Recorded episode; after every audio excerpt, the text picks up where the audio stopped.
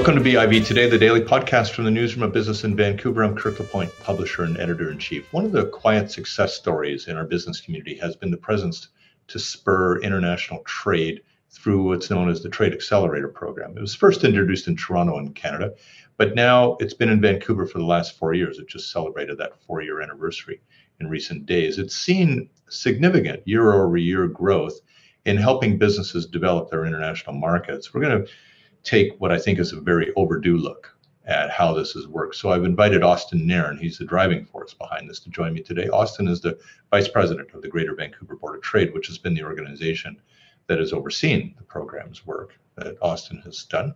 Good to have you with us.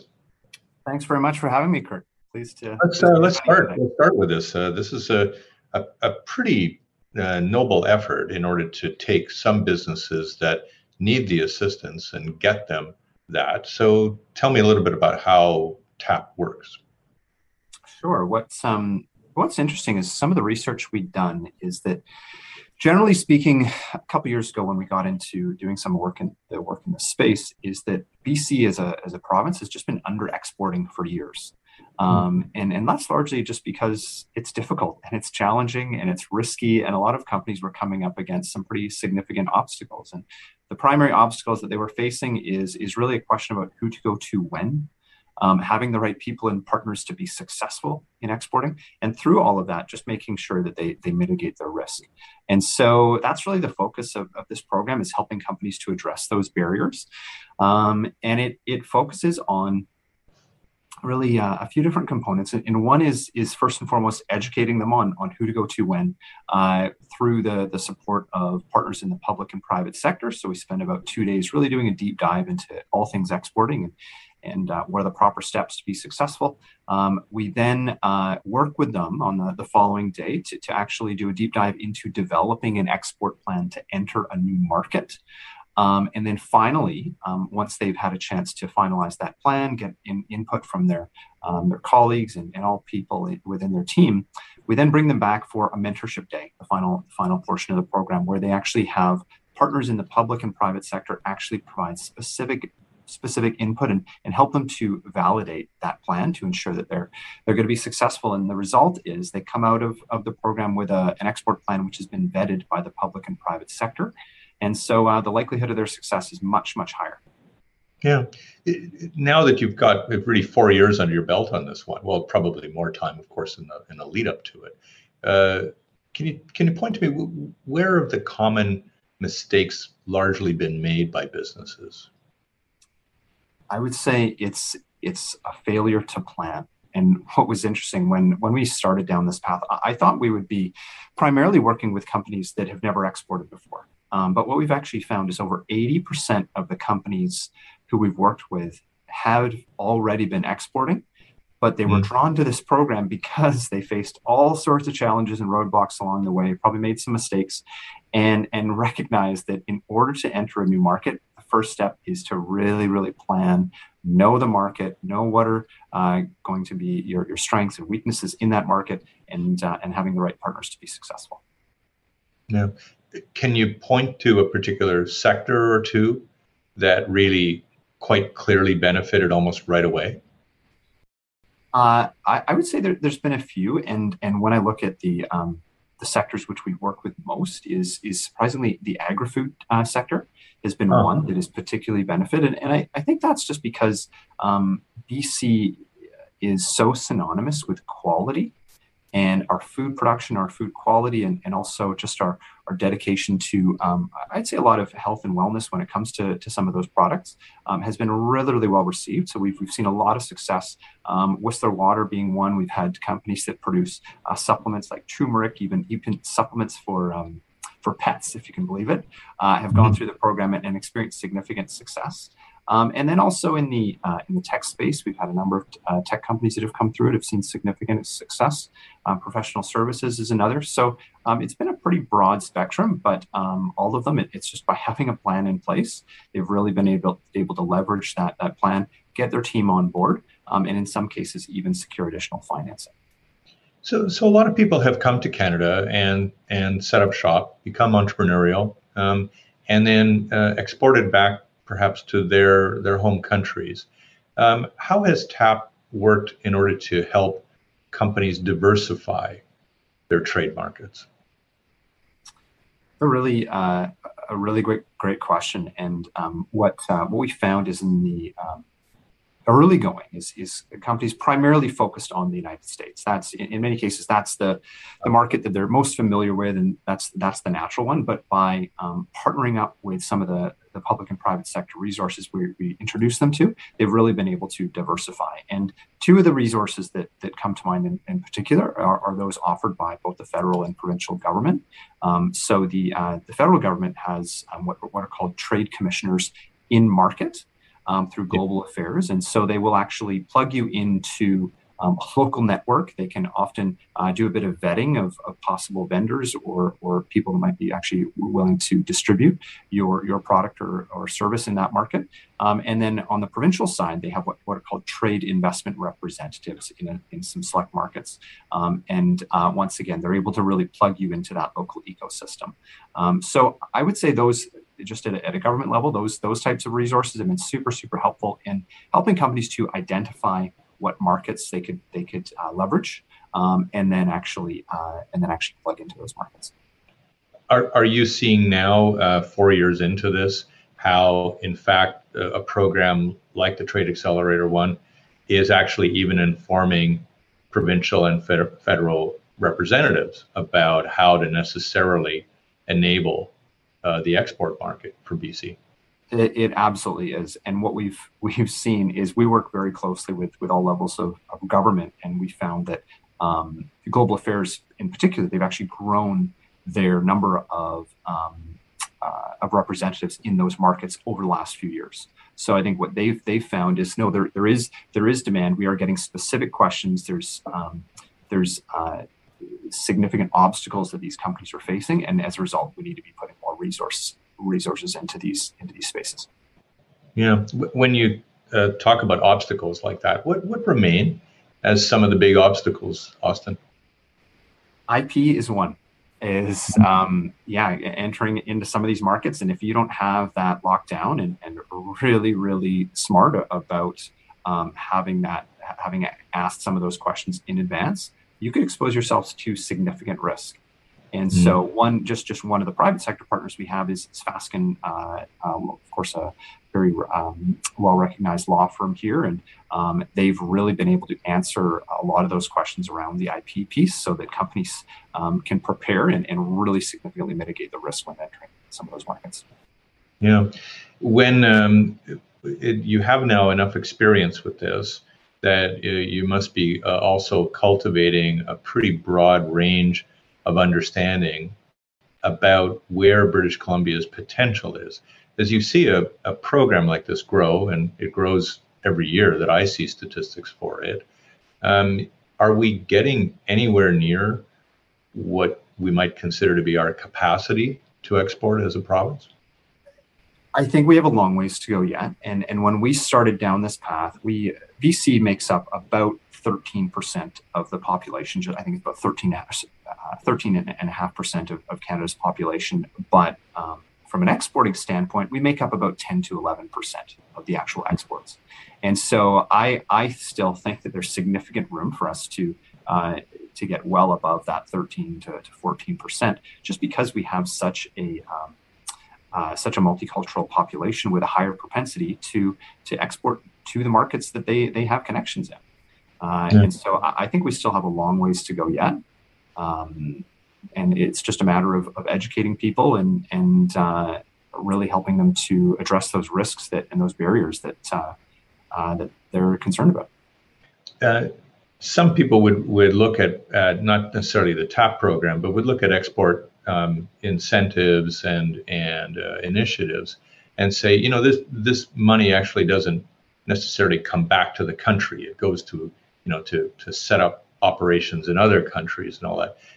Can you see the the direct job creation here, the prosperity creation here, uh, the the revenue here? In, in you know now that you're watching this program now for four years Yeah, we, we absolutely can. And I, I point to um, specifically on the employment side is, is on average, our, our companies have been increasing their, their headcount by about 10% or, or two plus employees within about six to, to 12 months of completing the program. And of course, those are those are often well-paying jobs that and they're, they're contributing to the local economy. Um, a lot of the revenues then do flow back through to the to the local economy. Um, so uh, from from that standpoint, we've seen we've seen it. It's definitely paid off, and it's um, it's supporting our, our economy on many many fronts. And do you feel now um, that uh, now that you've had this experience, and of course it, started in Toronto as well, that uh, that Vancouver is is now potentially going to uh, increase its attractiveness for entrepreneurs to think of it as a uh, a place where export would be um, would actually be not only enabled but uh, highly encouraged as a as something to do here.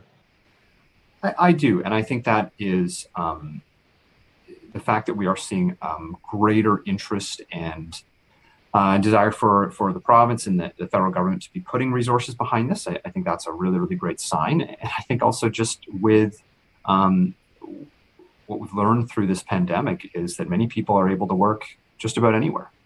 And if you can live and, and work in, in BC, uh, it's a fantastic place to do so. And just with, with all the resources we now have available to, to work remotely, um, I, I, think we're going to find that there's there's going to be greater, even greater demand for people to uh, to work here. What has been interesting in watching the, the program here, the program in Toronto, is how when government administrations have changed, there hasn't been any detectable, discernible change in the attitude of administrations toward programs like this. You know, you can speak a little candidly if you can here. Um, th- does that surprise you? No, I, I, think that people recognize that we're in an increasingly um, global marketplace. Mm. And and anyone who's in the e-commerce space or or many many businesses, I mean, it's only a matter of time before you start attracting a, a global audience.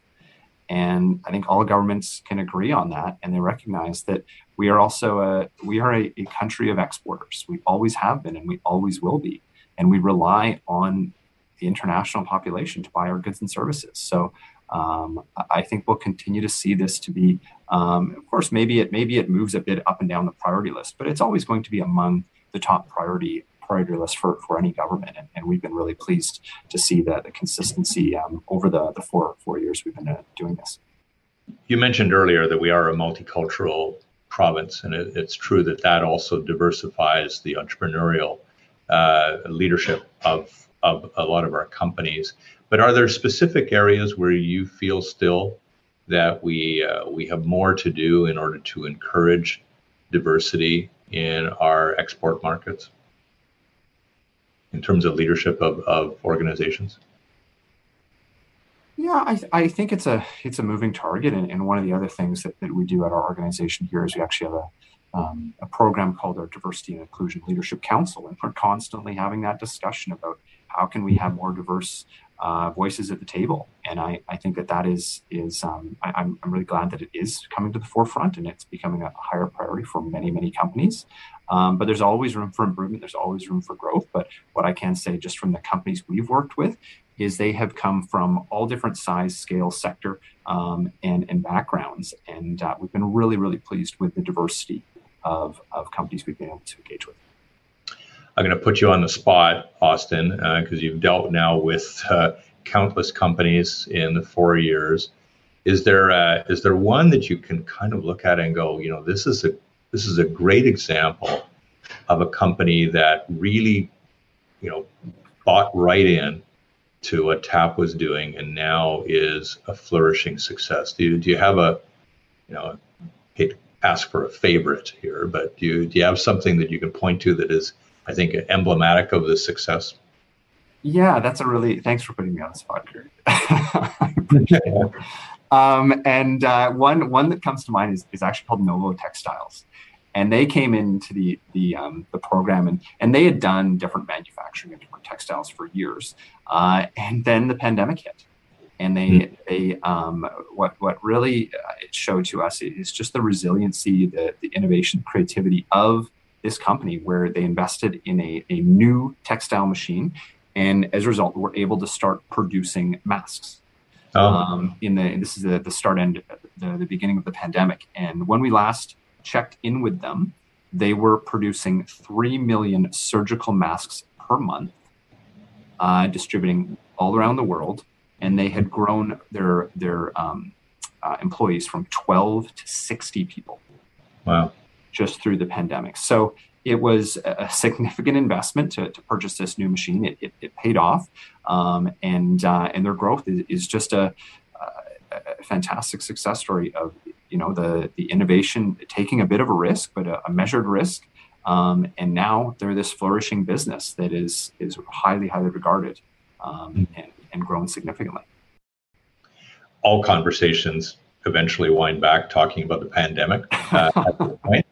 Um, avoided it for a few minutes. We, we got we got through nearly 15 minutes there. However, uh, I want I do want to hear about how you feel uh, the export market has had to cope with the pandemic, specifically for British Columbia. What it's meant in terms of things like supplying uh, supplying products abroad, um, and and you know the employment issues, uh, labor issues here, uh, and economic issues, of course, uh, for the viability of some of these companies.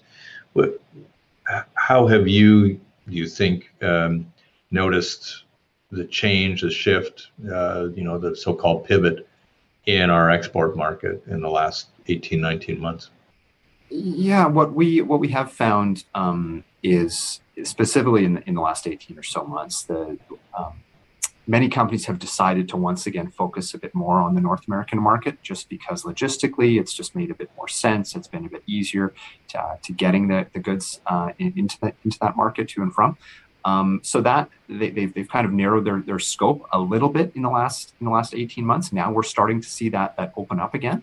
Um, mm-hmm. And and from a from an HR standpoint, I mean that's something we're constantly hearing about this uh, this kind of war on talent is is finding great people has become increasingly difficult just with um, some of the limitations of just um, immigration and, and, that that's, that's really put a significant reason uh, significant strain on these companies ability to actually expand so um, I would say that their their growth has been stifled a little bit in the last 18 months um, but now we're seeing as borders do begin to open up again we're very optimistic about uh, about where we can go next so some of the reticence is is going to wash away. Um, so uh, let me ask you in, in, conclusion then. You so you're you're now into the fifth year of operation uh, with with TAP, and and you would have some idea, um, obviously, in running it about where it now needs to go in in different ways, um, on the assumption that uh, the pandemic's effects start to ease on our economy uh, further.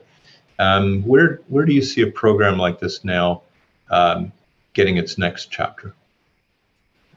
One thing we um, we did over the last years is we started to focus some of our cohorts on on really supporting specific groups that we felt needed um, some specific uh, uh, support when it comes to things like the Trade Accelerator program.